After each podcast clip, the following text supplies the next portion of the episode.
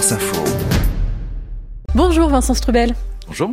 Vous êtes à la tête de l'Agence nationale de la, de la sécurité des systèmes d'information, une agence reliée directement au, service euh, du Premier ministre. Votre mission, c'est de protéger notre pays face aux cyberattaques. Et justement, si vous êtes là ce matin, c'est parce que vous révélez aujourd'hui le panorama de la menace cyber sur les entreprises. Ce n'est qu'une partie de, de votre activité. Mais avant d'entrer dans le détail, en quoi ça nous concerne tous? Alors, ce que, ce que le, le, panorama de la menace, ce qu'on a constaté en 2023 révèle, euh, c'est une menace qui augmente dans toutes ses composantes. De l'espionnage, très ciblé sur les entreprises stratégiques, les administrations, du, de l'extorsion, du crime organisé qui cherche à faire de l'argent par, euh, par des cyberattaques, du sabotage ou de la déstabilisation par une myriade d'acteurs.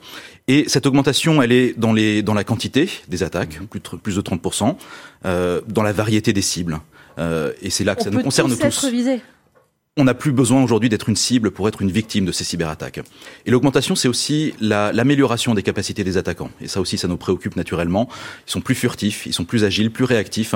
Et on a en tant que potentielle victime, beaucoup moins de temps pour se préparer et pour réagir. Qu'est-ce que vous voulez dire quand vous dites on n'a pas besoin d'être une cible pour être victime d'une attaque? Ça veut dire que, en particulier, le volet criminel, parce que parmi les gens qui nous attaquent, il y a des États, mais il y a aussi du crime organisé qui cherche à faire de l'argent, qui paralyse des systèmes d'information, qui volent des données, qui essayent d'extorquer des rançons contre la non-publication des, des, données, contre la libération des systèmes d'information qu'ils ont paralysés. Et ces attaquants-là, le crime organisé, aujourd'hui, ils, ils, attaquent de manière massive. Ils se sont outillés pour attaquer de manière massive, pour attraper tout ce qu'ils peuvent et en particulier les plus fragiles. Mmh. Donc ce qu'on voit dans, les, dans, le, dans ce panorama, c'est en particulier des PME qui se font attaquer, des collectivités, des établissements de santé, de plus en plus des associations des associations. Et donc ça, c'est pas forcément des gens qui peuvent payer une rançon. Mais qu'est-ce bah alors, montre, ça montre les associations Qu'est-ce qu'ils vont chercher les pirates informatiques eh ben, Ça veut dire qu'ils ne ciblent pas. Ça veut dire qu'ils attrapent ce qu'ils peuvent. C'est qu'ensuite ils voient s'ils arrivent à faire de l'argent avec. Ouais. alors, donc c'est ce qui me fait dire qu'on n'est pas, on n'a pas besoin d'être une cible pour quels être sont victime. les types de, de, menaces dont vous parlez en fait? Parce que ça, ça, touche quoi? Ça touche euh, les téléphones, les systèmes informatiques? Ça touche quoi hein, concrètement? Ça touche tout euh, de différentes manières. On a à la fois des menaces très ciblées des États qui nous attaquent, mmh. qui espionnent, qui potentiellement sabotent des choses critiques. Et là, c'est très ciblé sur des entreprises stratégiques, sur des administrations. On va entrer dans le détail, euh, oui. Des choses comme ça.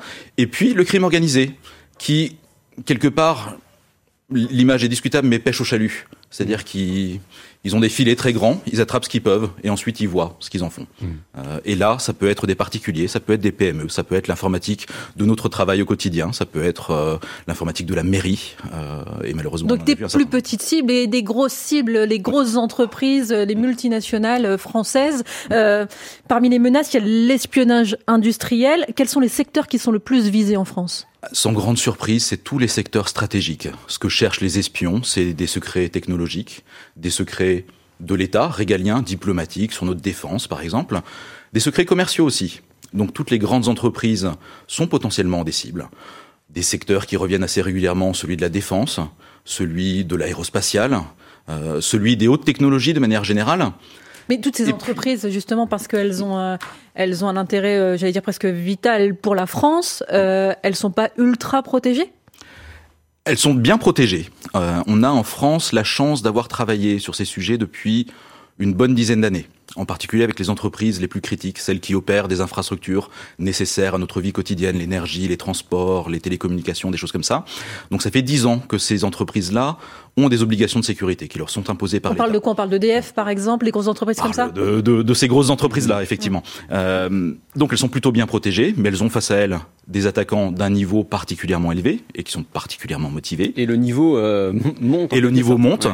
euh, en termes de furtivité, en termes d'outillage, en termes de réactivité. La fenêtre de tir qu'on a entre une vulnérabilité qui devient connue et son exploitation par des attaquants. Donc le fait que des attaquants utilisent une vulnérabilité dans un logiciel qui a Mm. été publié par un, par un éditeur, euh, ça se réduit. C'est des, c'est des questions de jours, voire d'heures aujourd'hui. Vincent Rapide. il faut qu'on. ouais. Il faut qu'on parle d'exemples récents euh, dans l'actualité dont on a parlé euh, sur France Info. Par exemple, l'hôpital euh, d'Armentières, tout récemment, hein, le principe de base, c'était de geler le système informatique avec des données des patients pour le rendre inaccessible. c'est bien ça, d'abord? C'est ça. C'est ce qu'on appelle des rançongiciels, c'est-à-dire des, logiciels d'attaque qui visent à extorquer des rançons. Voilà, donc si vous voulez qu'on débloque votre système, vous payez. vous payez. Et dans ces cas-là, qu'est-ce qui se passe? C'est quoi la doctrine? Alors, la, doctrine d'abord, c'est de ne pas payer, évidemment, parce que quand on paye une rançon, on nourrit le crime organisé et on n'a pas la garantie de pouvoir récupérer ces données pour autant. Euh, les hôpitaux, ils ont été des victimes récurrentes de ce type de cyberattaque depuis trois ans à peu près de rançongiciel. Plus que, plus que d'autres institutions? Plus que d'autres, en tout cas, ils sont dans le, dans le palmarès, le top 3 des, des, victimes récurrentes, parce qu'ils sont, un hôpital c'est gros, ça dépend beaucoup de l'informatique, c'est très interconnecté mmh. avec la médecine de ville, avec l'université, avec des choses comme ça, donc c'est très, c'est des, cibles euh, faciles quelque part, euh, et puis les hôpitaux ont bien d'autres problèmes, euh, donc ça fait partie des priorités de l'ANSI depuis, depuis deux ans au moins que d'améliorer la sécurité des hôpitaux, avec une une, une, priorité avant tout, c'est de, de, maintenir la, la, continuité de l'offre de soins. et sachant que dans, dans précisément dans le cas d'Armentières, pendant 24 heures, euh, les urgences ont été inaccessibles. Hein. Donc ça a des conséquences très concrètes. Ça a des conséquences très concrètes quand un hôpital se fait attaquer, euh, hmm. parce que ça touche à tout, euh, depuis la nourriture des patients jusqu'au à l'informatique médicale. Les examens, euh, tout ça.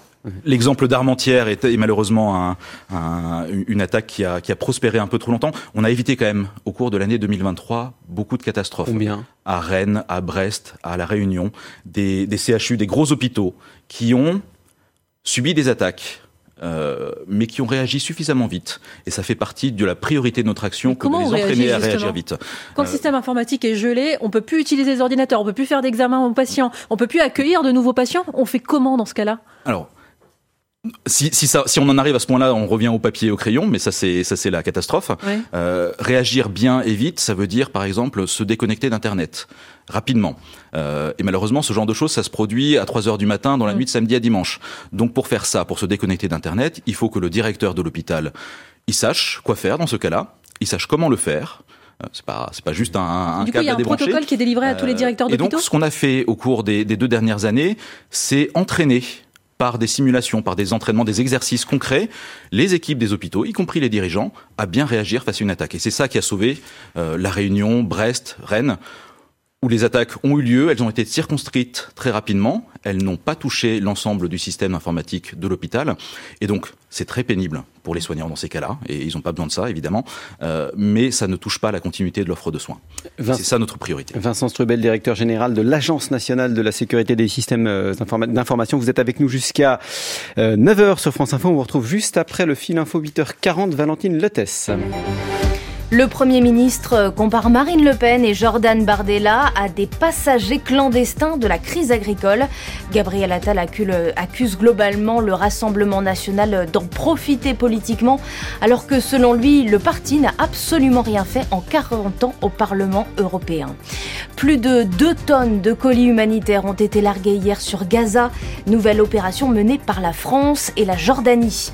Un professeur des écoles soupçonné de travailler pour l'État islamique cet enseignant en CP dans une école de Drancy en Seine-Saint-Denis a été mis en examen pour association de malfaiteurs terroristes et placé en détention provisoire. Une visite médicale tous les 15 ans pour conserver son permis de conduire. Le Parlement européen se penche sur ce projet de loi à partir d'aujourd'hui. Selon l'Observatoire de la sécurité routière, les plus de 65 ans sont responsables de 17% des accidents mortels. France Info. Le 8-30 France Info, Jérôme Chapuis, Salia Braclia. Toujours avec Vincent Strubel, le directeur général de l'ANSI, euh, l'Agence nationale de la sécurité des systèmes d'information. On parlait des hackings qui, euh, qui interviennent dans les hôpitaux et donc qui provoquent la, paralysie, la paralysie euh, des soins donnés aux, aux patients. Quel est le but de ces hackers quand ils collectent des données? À quoi ça sert d'avoir le nom, le prénom, le dossier médical de quelqu'un? Le, but de ce type d'attaquants, les criminels, parce qu'il y a d'autres attaquants, des espions qui volent les données pour les exploiter eux-mêmes, euh, les cybercriminels, le crime organisé qui cherche à faire de l'argent, c'est de faire de l'argent. C'est là encore d'exiger des rançons contre la non-publication de ces données. Parce que, en plus de paralyser l'informatique, mm. voir des données personnelles de patients publiées, c'est un impact pour les patients, c'est un impact réputationnel pour l'hôpital. Euh, donc c'est ce, genre de choses, cette pression que cherchent à mettre les, les criminels. Et ça joue sur la confiance aussi, parce qu'on l'a vu notamment tout récemment quand on, avec cette affaire euh, d'attaque contre des hébergeurs de données de santé, euh, il y a une quinzaine de jours, 30, on, on, parlait de 30 millions euh, d'assurés qui, qui, auraient vu leurs données dérobées. Alors c'est ça fait partie effectivement de ce de tout un tissu d'acteurs de petite taille. En l'occurrence, ce ne sont pas des hébergeurs, ce sont des, mmh. des, des sous-traitants du, du, tiers payant euh, mmh. qui se sont fait attaquer ciblés, pas ciblés, je n'en sais rien, qui se sont fait voler des données. Cette ampleur, ça nous a paru, nous, absolument énorme, ce chiffre de, de dizaines de millions de personnes potentiellement concernées. C'était historique? C'était c'est le volume d'une base de données aujourd'hui, malheureusement. Euh, et un acteur qui traite le tiers payant, il va tôt ou tard avoir euh, l'essentiel de nos, de nos concitoyens dans ces bases de données. Et ces petits acteurs qui sont un peu sous le radar, ça fait partie de notre défi aujourd'hui d'arriver à les sécuriser. Il faut les sensibiliser et il faut euh, vous il les protéger. on les sensibilise, on va les réguler aussi par la transposition euh, d'un texte européen qui s'appelle la directive Nice 2 dans notre jargon, qui va dans les prochaines années leur imposer à ce type d'acteurs plus petits que les grosses structures qu'on a avec lesquelles on a travaillé jusqu'à présent, leur imposer un niveau de sécurité de base pour ne pas être à la merci de ce type d'attaque. Vos enquêtes, elles produisent des résultats. On avait euh, le cas euh, récent aussi de l'hôpital de Corbeil-Essonne et la semaine dernière, euh, les Britanniques ont annoncé le démantèlement du groupe de cybercriminalité Logbit, c'est son nom, qui est à l'origine entre autres de cette attaque de Corbeil-Essonne. On, on, peut hacker les hackers, comme le disent les Britanniques? Alors, hacker les hackers, ce que, ce, ce que dans le jargon technique on appelle le hackback, c'est quelque chose qu'on décourage et contre, contre laquelle la France tient une position constante. Différente donc de celle des Britanniques en l'occurrence. J'y reviendrai, mais euh, cyber, une cyberattaque c'est un acte illégal fondamentalement. Mm. Euh, quand on est un État, répondre à un acte illégal par un acte illégal, c'est pas c'est pas ce qu'on fait. Euh, donc. Bah alors on fait quoi La, la doctrine. D'abord, la meilleure défense, c'est la défense. C'est d'avoir un bon niveau de sécurité. Donc, il y a des guides de l'ANSI, il y a des certifications, des tas de choses comme ça qui sont qui sont mises à disposition pour élever son niveau de sécurité. C'est la première étape. Euh, ensuite, on saisit la justice, on poursuit les attaquants. Mais on arrive euh, tout le temps à les retrouver Pas forcément. Quand ce sont des, quand ce sont des, des attaquants étatiques, euh, la doctrine française, elle n'a pas été exprimée comme ça par nos, nos autorités euh, politiques, mais quelque part, c'est que le cyberespace, c'est pas Las Vegas. Ce qui s'y mm. passe ne reste pas dans le, dans le, cyberespace. Et donc, face à une cyberattaque d'origine étatique, on n'exclut pas des leviers judiciaires, des leviers diplomatiques, des leviers économiques, mais aussi des ripostes, des leviers, des leviers, militaires. Des leviers militaires, ça veut dire par exemple que l'armée française, qui a une branche cyber, elle peut mener des attaques contre des États dont on serait convaincu qu'ils nous ont attaqués. La France, comme d'autres pays, a des, des capacités mmh. qui ne sont pas portées par l'ANSI. L'ANSI, c'est une structure purement défensive. Mmh. Euh, là encore, cyberattaquer les cyberattaquants, c'est pas la réponse naturelle. La réponse naturelle, c'est de saisir la justice, c'est d'agir dans le domaine diplomatique, et c'est ça qu'on fait, en particulier face à des États, face à des, du crime organisé. On arrive parfois à les attraper. Oui, mais justement, on, arrive. quand vous dites on arrive à les attraper, est-ce que c'est on arrive à neutraliser euh, le, logis, le rançon logiciel, le rançon logiciel, pardon, ou est-ce qu'on arrive à mettre la main sur les personnes qui les conçoivent et à les arrêter? Un peu les deux, selon les cas. Euh, il se trouve que les groupes criminels qui nous attaquent sont pour la plupart localisés en Russie et sont peu inquiétés par la mm. justice dans ce pays, ça fait partie du, du problème, donc on n'arrive pas forcément à les attraper. Démanteler leurs infrastructures, ce qui est arrivé à Logbit il y a quelques jours, ce qui est mm. arrivé à Kakbot, un autre réseau d'attaque il, il, y a quelques mois, au, mois d'août, euh, c'est remettre au niveau zéro leur capacité ils vont se reconstruire. Les, les humains qui sont derrière existent toujours. Euh, ils vont pas se reconvertir probablement dans l'humanitaire à cette occasion-là, donc ils vont reconstruire leur, euh, leur infrastructure d'attaque. Mais on gagne du temps, on fait baisser la pression. Les Russes, ce sont ceux qui nous menacent le plus? Alors, les, les, Russes, il faut, il faut le qualifier. Euh, dans les, les, États qui nous attaquent, euh, l'ANSI ne fait pas de l'attribution. On a, on a un jargon un peu précis qui dit que ce qu'on repère dans les dans l'espionnage, par exemple, ce sont des acteurs affiliés à la Chine ou affiliés à la Russie, avec un vrai retour des acteurs affiliés à la Russie qu'on avait vu un peu moins occupés en 2022, en tout cas occupés ailleurs. Euh, ce qu'on voit dans des, dans des tentatives de sabotage ou de reconnaissance en vue de sabotage, c'est clairement des acteurs affiliés à la Russie euh, qui sont, qui sont très marqués par leur désinhibition en la matière. C'est que les pays euh, qui nous attaquent ont des spécialités. Il y a l'espionnage, il y a les attaques. Euh. Il y a beaucoup de pays qui nous espionnent, là encore des acteurs affiliés à la Chine. Euh, c'est pas l'ANSI qui peut dire c'est l'État chinois proprement dit, mais ce sont des acteurs affiliés en source ouverte à la Chine qui pratiquent de l'espionnage, des acteurs affiliés à la Russie. Dans le domaine du sabotage, qui est peut-être ce qui nous inquiète le plus, c'est-à-dire de la euh, tentative de prendre le contrôle d'infrastructures critiques nécessaires à notre vie quotidienne pour les arrêter potentiellement, ce que l'Ukraine malheureusement voit depuis des années, et plutôt depuis 2014 que depuis 2022. Euh, et ce qu'on voit sous des formes moins virulentes et, et plus euh, plus amont, par exemple de la reconnaissance euh, en Europe occidentale, c'est quand même très marqué et très porté par des acteurs affiliés à la Russie. Juste un mot sur ce terme affilié, ça veut dire quoi exactement? C'est-à-dire qu'il y a un lien officiel ou officieux? Ça, ça, veut dire, alors c'est une précaution de langage, parce que l'ANSI, c'est une agence technique. Quand mhm. on est face à une cyberattaque, d'abord, on remédie, on chasse l'attaquant, mhm. on essaie de comprendre qui c'est, mais ce qu'on identifie, c'est un mode opératoire, c'est-à-dire un ensemble d'outils, un groupe d'attaquants. Dire qui c'est derrière, ça, c'est pas notre travail. Mhm. C'est le travail de la justice, c'est le travail de nos autorités politiques sur la base de l'ensemble des renseignements dont ils peuvent disposer, que de choisir d'attribuer une attaque à tel ou tel État. Mais c'est pas l'ANSI. D'où cette, cette, cette terminologie un peu particulière. J'ai une autre question de vocabulaire. On est en guerre? La notion, la notion de cyberguerre, moi, je n'aime pas du tout. On est en en guerre hybride, c'est ce que disait euh, hier à cette place Raphaël Glucksmann. Ça fait partie sans doute d'une stratégie de guerre hybride. On peut parler de confrontation permanente euh, et, et, avec l'acteur, euh, le pays qu'on mentionnait à, l'instant, euh, qui, qui, est très très désinhibé, y compris dans la déstabilisation.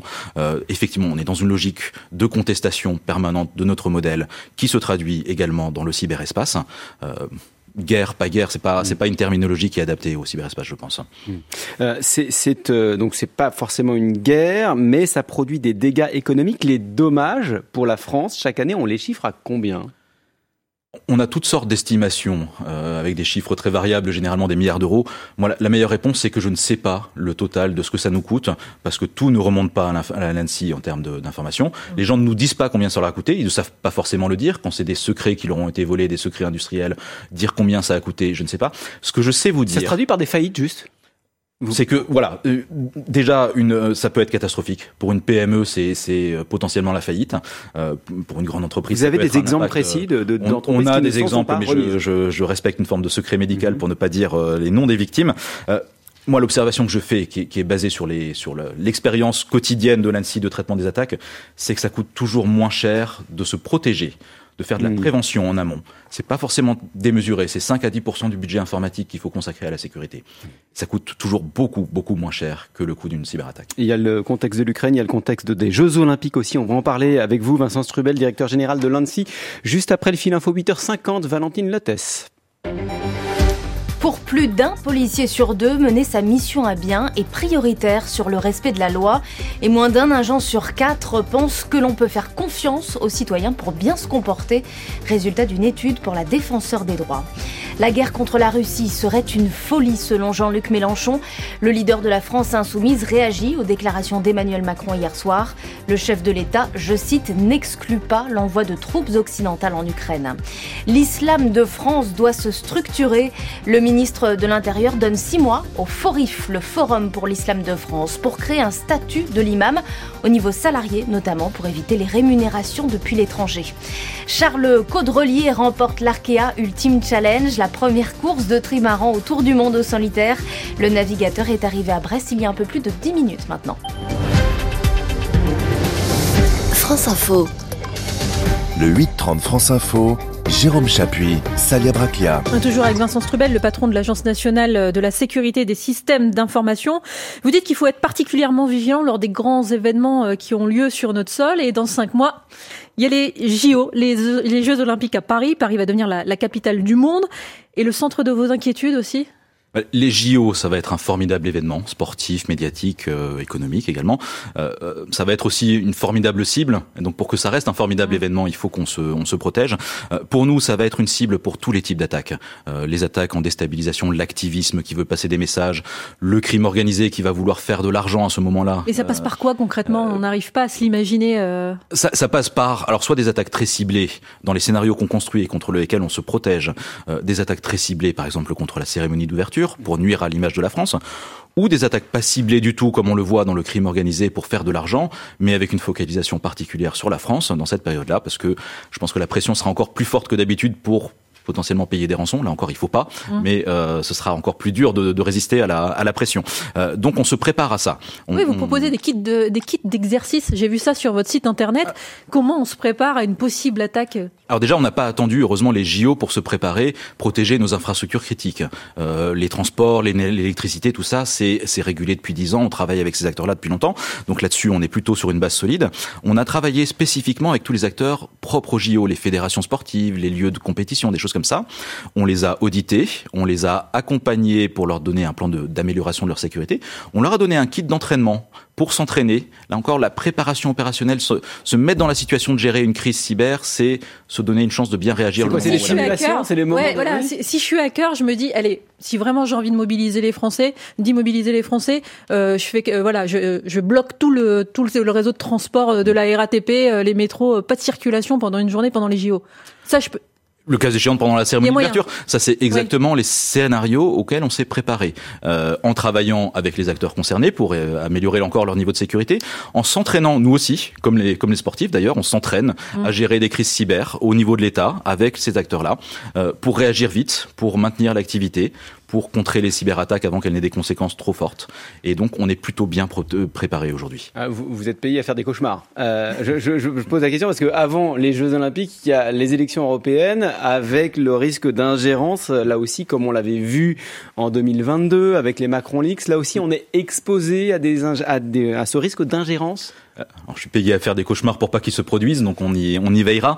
Euh, les, périodes électorales, c'est pas nouveau. C'est une cible pour des cyberattaques, pour d'autres choses, pour de la manipulation de l'information, qui n'est pas mon, ma responsabilité. Mais depuis plusieurs années déjà, à chaque période électorale, l'ANSI se met à la disposition du juge de l'élection pour répondre à toutes ces questions, euh, tout doute, euh, se met à la disposition des équipes de campagne euh, mm. évidemment sans, sans, sans choix de, de, mm-hmm. de, de, particularisation de tel ou tel groupe, euh, pour les sensibiliser, pour superviser la sécurité des élections. Et quand ils ont un doute, par exemple, ils vous appellent Et quand, quand ils ont un doute, ils appellent le juge de l'élection, le Conseil constitutionnel, ou le mm-hmm. Conseil d'État, selon l'élection, qui, se tourne vers nous. et, quand on voit que la menace, elle grandit avec la numérisation et que il y a l'apparition de l'intelligence artificielle, vous vous dites qu'en fait, là, euh, vous avez devant vous une montagne à, à surmonter L'intelligence, complique votre tâche, l'intelligence artificielle. c'est un nouveau sujet comme toute évolution technologique. On entend tout et son contraire. Il y a des discours très anxiogènes sur le fait que l'intelligence artificielle, ça va décupler les capacités de l'attaquant. Ça, j'y crois pas.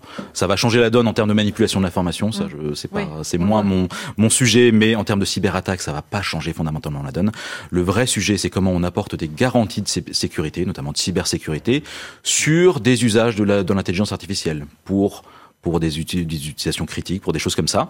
Et là, c'est un travail qui reste en grande partie à mener, objectivement, qui fait l'objet de recherche, de travaux de recherche, de coopération internationale.